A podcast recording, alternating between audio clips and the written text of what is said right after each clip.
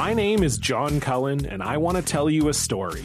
It's a story about a scandal, broken relationships, gossip, rumors, money, corporate rivalry, and curling. It's the story of Broomgate, how a single broom, yes, a broom, turned friends into foes and almost killed the 500 year old sport of curling. It was a year I'd like to forget. Broomgate, available now. When we talk about the possibility of life beyond this planet, and it seems like a good time to do that, we tend to focus on a couple of things. First, always on Mars, either to wonder whether it once had life and might again, or to wonder if we can leave Earth and go there, preferably soon. Second, though, is to wonder about the vast reaches of the solar system and the universe, to think about whether or not there is life out there aside from us. If we can just find some sign that there are other organisms out there on another planet just waiting to be found. And maybe we can find them. And maybe we are not alone. That's the romantic version. What we don't tend to think much about is our other planetary neighbor. So it's kind of perfect that life might be just sitting there in a form we can't imagine, right next door. And sometime in the next few years, that soon, if we're lucky, we could pop over for a look. If we can figure out how to do that and not melt.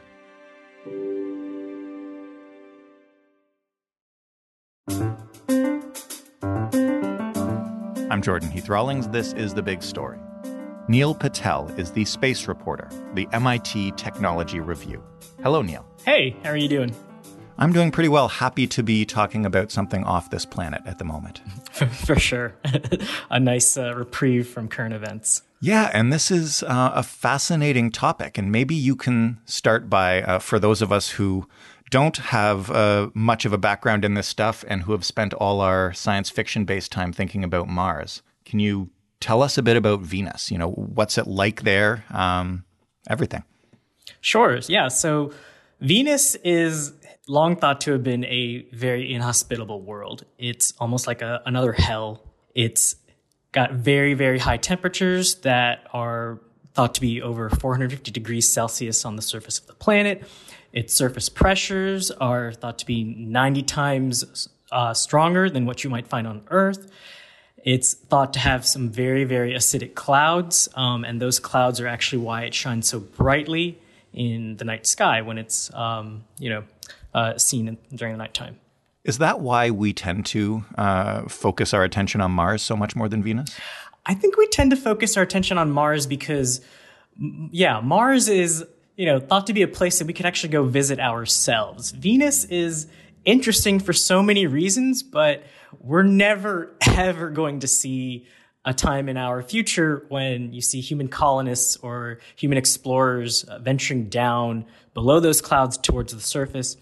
Mars is, you know, at least a place that you can see future generations, you know, visiting one day. So, what's changing then, uh, if we're never going to visit there, or at least not in any uh, foreseeable timeline? What's changing about uh, how we see Venus right now? So, it turns out Venus may not be as inhospitable as we once thought. Uh, a lot of things changed last week when uh, there was the announcement that we had found phosphine in the uh, clouds of the planet. Uh, phosphine gas is not something that is thought to be able to be produced naturally in most kinds of conditions. If it's produced um, by any kind of uh, human activity, it's because of sort of high industry things that we run here. But otherwise, phosphine is a is a you know tiny little gas that is only thought to be produced by microbes that are in very poor oxygenated environments. Um, finding phosphine in the clouds of Venus might be a sign that there's some life forms that found a way to make themselves at home uh, within the atmosphere. And we'll talk about that and what it means in just a second. But can you explain how we find phosphine? Sure. Yeah. So the study that came out last week, what essentially happened was you had different groups of scientists that were kind of thinking about Venus in certain ways. And it happened to just be the fact that um, a few scientists were specializing in studying phosphine, which is, like I said, a sort of rare gas on Earth. So there was never any sort of inclination among astronomers to look for it outside of Earth. But, you know, after some discussions here and there between that team, a few astronomers thought, hey, why don't we point our ground based telescopes over to Venus and see if, you know, we can maybe detect it in certain traces here and there. And so they reserved time on um, two very high tech telescopes on Earth. One is uh, the James Clerk Maxwell Telescope based in Hawaii, and the other is the Atacama Large Millimeter Submillimeter Array in Chile. Both telescopes were able to sort of find these traces of phosphine gas in the atmosphere. Uh, it's not something that we would have found otherwise, uh, unless we were just specifically targeting the Venusian clouds for phosphine gas. Um, and it just so happened that these researchers were able to reserve time on those observatories for studying Venus in this capacity. So, did we just kind of stumble on it then? Did we did we find this out because a, a couple of researchers were really curious? Like there was no uh, hardcore effort here to make this discovery. Yeah, it, these findings came as such a surprise to so much of the scientific world because when it comes to looking for life on other planets, it's thought that we should be looking for quote unquote biosignatures that are, you know, probably much more relevant to what we might find on Earth. Phosphine is not a gas that um, is very representative of 99% of life here on Earth. Um, so to go out of your way to target for phosphine on another planet is it, it just you know a confluence of different factors that are super rare, and we just happen to stumble on gold at this point. What was the reaction uh, when that hit the scientific community? It was amazing. It was kind of a surprise, but also if you talk to so many astronomers in uh, the space community, uh, so many of them have been bullish on wanting to investigate Venus um, because of these sort of little tidbits of data that suggest there's something maybe there that there are biosignatures worth probing for. Uh, this was a very, very encouraging finding, and it was not quite as the shock as I think it was for the rest of the public, but it you know certainly made waves, and it only fueled more excitement around the fact that we should go explore Venus more in depth. Well, how often or how thoroughly have uh, we studied and explored Venus in the past? Like, uh, how much work has been done? Not very much. Uh, the biggest program for Venus exploration has been the former Soviet Union's Venera program, which ceased to, uh, to launch new missions uh, in the mid 80s. Probably the biggest profile mission on that was Venera 13, which managed to sit, it managed to land on the surface of Venus and I think exist for about 127 minutes before succumbing to the temperatures and pressures there.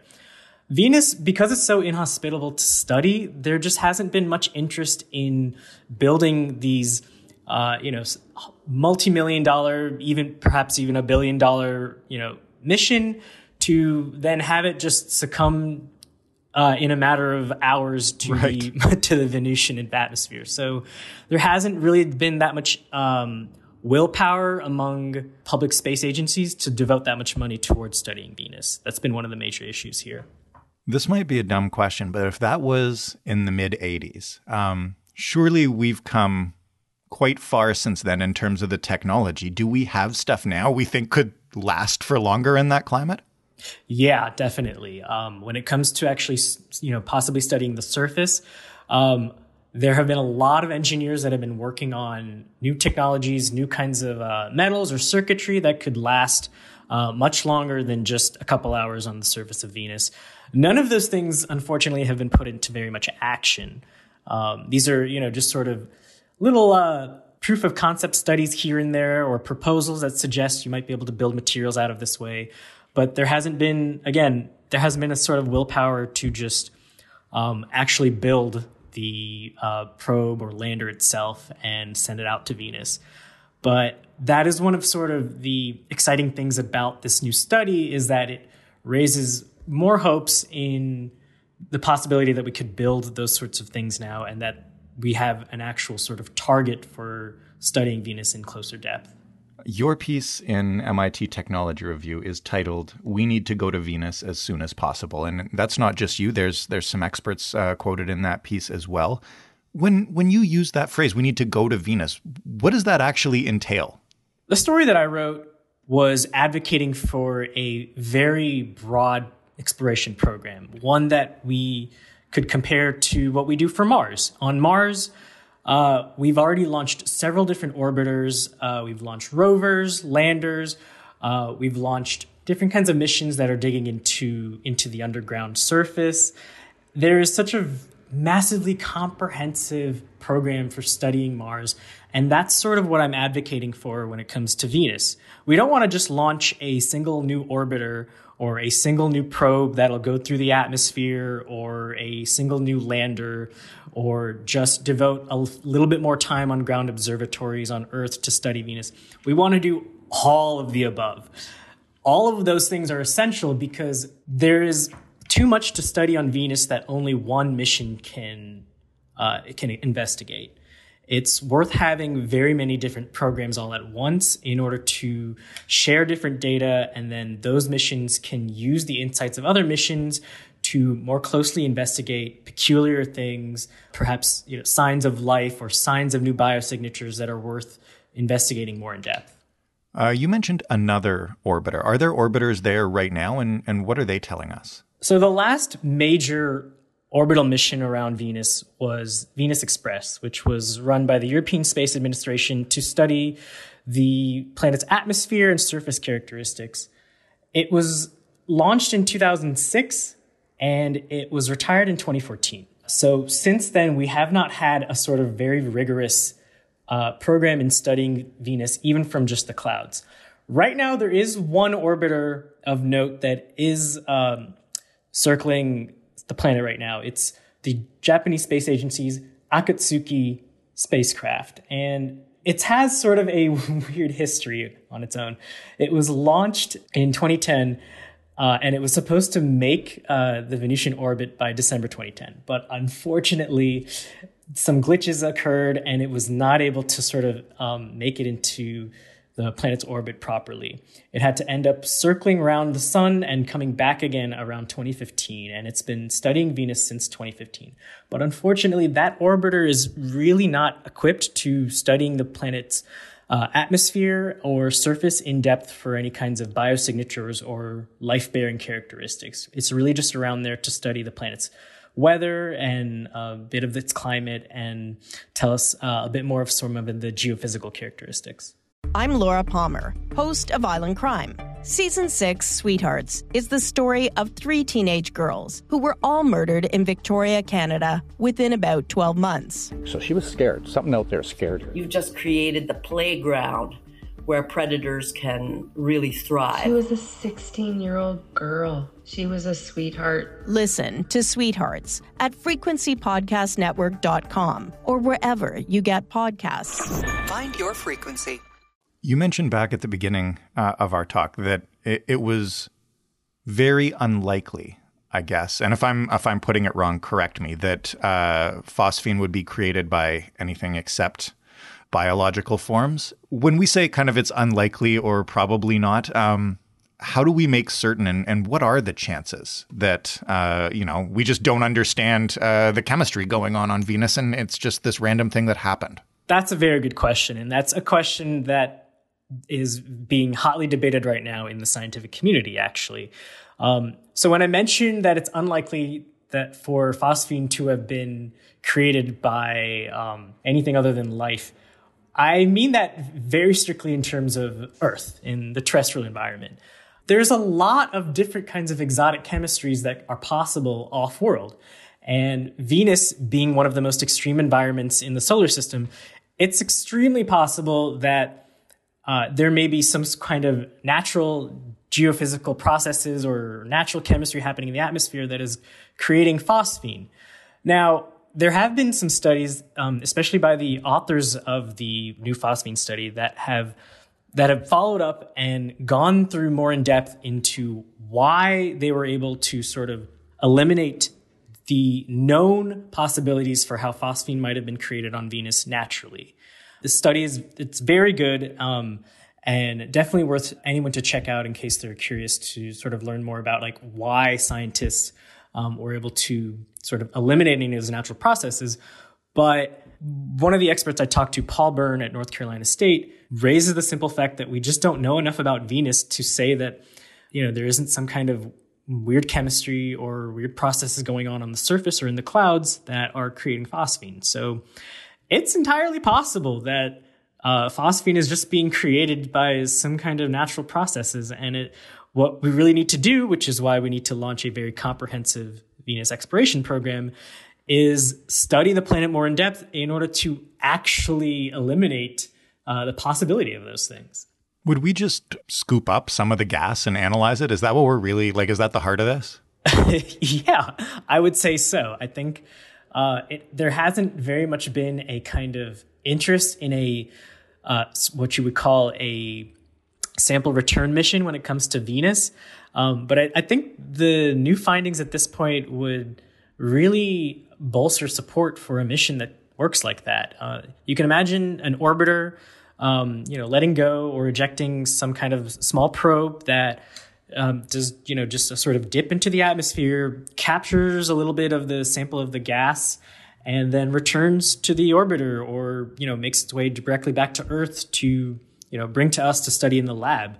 I think a sample return mission of Venus would be one of the most exciting uh, space exploration missions uh, we could conceive of in the next couple decades you say the next couple of decades how long would it take? Like if we if we had the will behind it and the money behind it and i know there's all sorts of uh, political fights uh, around that potentially but let's say we reached a consensus that we had to figure out if this was life or not uh, and we'll start tomorrow. How soon would we find out? So that's another big question on the minds of a lot of scientists and engineers. Launch windows to venus meaning when our planet and Venus are at the shortest distance, which makes it much easier for us to launch missions there. Launch windows to Venus only open up about every 19 months. So, you know, it takes, even if you wanted to just launch tomorrow, you're going to have to wait a bit of time to, before you can actually send something out there. Um, the other issue too is these missions are so expensive. If we want to properly develop the kind of uh, spacecraft that will, you know, withstand the uh, rigors and pressures of the Venusian atmosphere and that environment, you need to really take time in building out these kinds of spacecraft. And you don't want to just rush onto something like that. And you want to make sure that there's enough funding to go along those things. There are two sort of big missions um, that NASA is currently debating when it comes to exploring Venus. And I think these new findings would bolster the case for greenlighting either or both of those things. There's Veritas, which is a proposed orbital mission. And there's Da Vinci Plus, which is a proposed mission to launch a little probe that would go into the Venusian atmosphere and kind of study it using the most state of the art tools we can build right now. Neither of those missions, if they're selected, would launch any earlier than 2026. Hmm. That doesn't mean that we're not going to Venus anytime soon. There are a couple other proposals that are sort of being debated right now. One in particular is um, actually being built by a private company based in New Zealand called Rocket Lab. And they want to launch a small satellite called Photon towards Venus as a flyby mission as early as 2023. And that mission might actually launch a or deploy a small probe into the Venusian atmosphere to collect some data it's not quite clear a small probe like that would be able to carry any sort of uh, instruments that could really, you know, investigate the phosphine question or any other biosignatures in the atmosphere. But it's possible it, you know, could find something that lends more uh, hope to the idea that there's life on Venus. So it's, you know, certainly nothing to just sort of scoff at. And not to be ridiculous here, because I, again, I'm I'm not certain of anything uh, when we have these discussions. But if we just found out about uh, phosphine and we've never really been able to study Venus comprehensively, what are the chances that a if that is uh, a sign of life that it's it's not the only sign of life and that there are all sorts of things going on there that we don't understand. Absolutely. I'm, if phosphine is a sign of life on Venus, it's entirely possible it is simply only one form of life. Uh, like I said before, phosphine is produced on Earth by organisms that are living in environments that are very poor in oxygen. Uh, this would make sense for Venus, obviously, because the atmosphere is just so densely composed of carbon dioxide.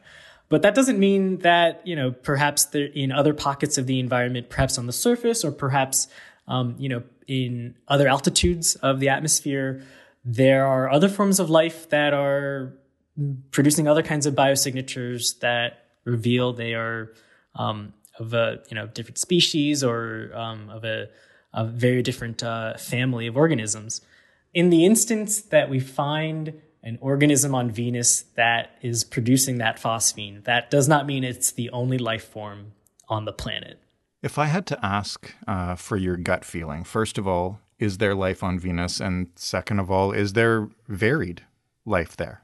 So, my answer to that, uh, you should first know I'm a little bit of a cynic when it comes to uh, thinking about the astrobiological possibilities of the universe. Um, I right now we don't know enough about phosphine on Venus to you know outright suggest it's a product of life on the planet. And I would say it's probably more likely that phosphine is just being produced by some kind of exotic chemistry on Venus. That doesn't mean that there's that it's impossible that there's life on Venus at all in other kinds of forms. Uh, it, it the, the, planet is just has such a vibrant chemistry and such a weird, exotic, extreme um, composition on the surface and on and in the atmosphere that uh, there might be life that exists in other ways we haven't really conceived of here on Earth, and you know it's that's that's surviving right now uh, in the, the Venusian clouds or on the Venusian surface. My gut feeling is that the life on Venus is probably very, very rare. It's possible, but I wouldn't hold my breath. But I don't think that deters us from thinking about a larger Venus exploration program, anyways. Um, we just don't know enough about the planet. And I think there's other reasons that we would want to explore Venus as well. Um, one of the things that you'll hear from a lot of scientists is that Venus started out so similarly to Earth. Both of the planets are similar sizes, similar distances from the sun, it's long thought that Venus and the Earth were pretty similar at some point, billions and billions of years ago. And there's a strong question as to what happened that caused Venus to turn into such a hellish landscape and allowed Earth to blossom into this, you know, place that is home to countless kinds of uh, species and organisms. So maybe we're about to find out exactly what it was. right. There's a huge mystery as to what happened.